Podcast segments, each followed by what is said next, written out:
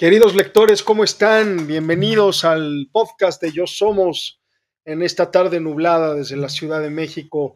Estamos de regreso ahora con un, una cosa nueva. Eh, vamos a leer un cuento, un cuento que apareció originalmente en yosomos.com, en el blog que edito desde el 2009, y que habla precisamente de nuestro tema, de la identidad una historia que tiene que ver con el pasado, con el presente, con los nombres, con los lugares.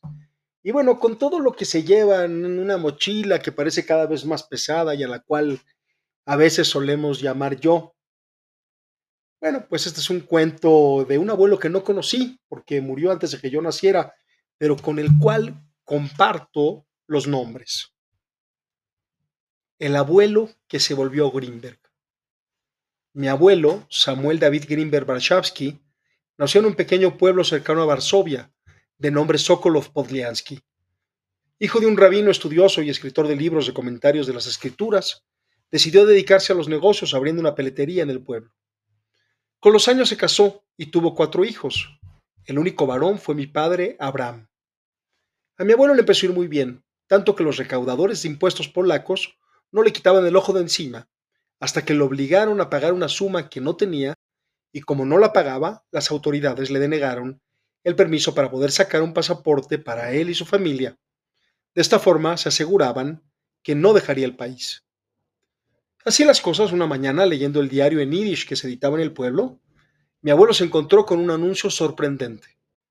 México, país americano con las mejores oportunidades, abre sus puertas a la emigración europea. Especialmente son bienvenidas las familias judías. Firma Plutarco Elías Calles, presidente de los Estados Unidos mexicanos.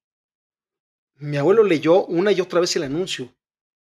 Hay un país en el mundo que quiere a los judíos, y no solo a los que ya viven ahí, sino a los de Europa, a los de Polonia, a los de Sokolov Polkansky, es decir, a mí y a mi familia. Estaba claro, tenían que emigrar al paraíso terrenal. ¿Pero cómo? Les habían quitado el permiso para sacar el pasaporte y no podían salir de Polonia.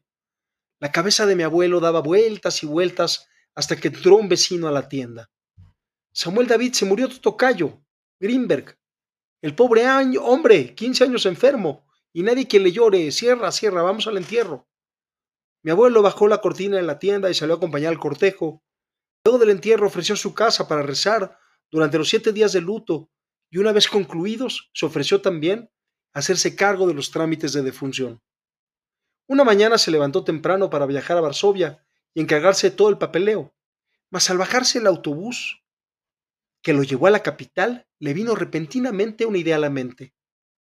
Fue a retratarse, esperó dos horas de revelado, pidió permiso para entrar al baño del estudio fotográfico, sacó una pequeña navaja, tomó el pasaporte de Greenberg, le quitó la foto y en su lugar puso la suya.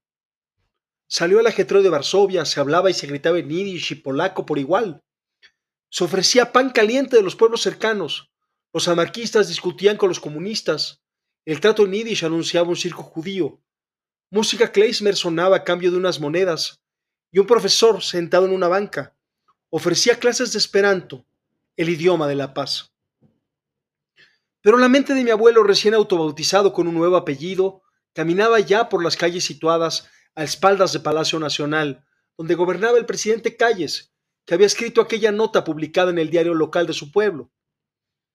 Y la familia llegó a la capital mexicana en donde fueron muy felices, pero además en donde se salvaron del asesinato masivo que dejó aquel pueblo sin un solo judío y que por si fuera poco sepultó la tumba donde está enterrado el Grimber original debajo de toneladas de basura. Muchos años después, el heredero del presidente Calles ordenaba disparar contra los estudiantes en la Plaza de las Tres Culturas, en Tlatelolco. La Ciudad de México celebraba los Juegos Olímpicos izando una bandera manchada de sangre, y en un hospital de la colonia Roma nació un niño con los mismos nombres de su abuelo, ya fallecido, Samuel David, mejor conocido como David o Dudi. Para mí, simplemente yo, y que escribe estas palabras que ahora lees. Muchas gracias, espero que les haya gustado. Este es un cuento originalmente aparecido en yosomos.wordpress.com en el 2009. escrito por mí con todos los derechos reservados. Por favor, si les gustó, compártanlo, coméntenlo. Este y los demás episodios de este nuevo podcast de Yo Somos. Y bueno, pues muchas gracias. Les mando un fuerte abrazo desde una lluviosa tarde en la Ciudad de México. Yo soy David Greenberg y nos estamos escuchando.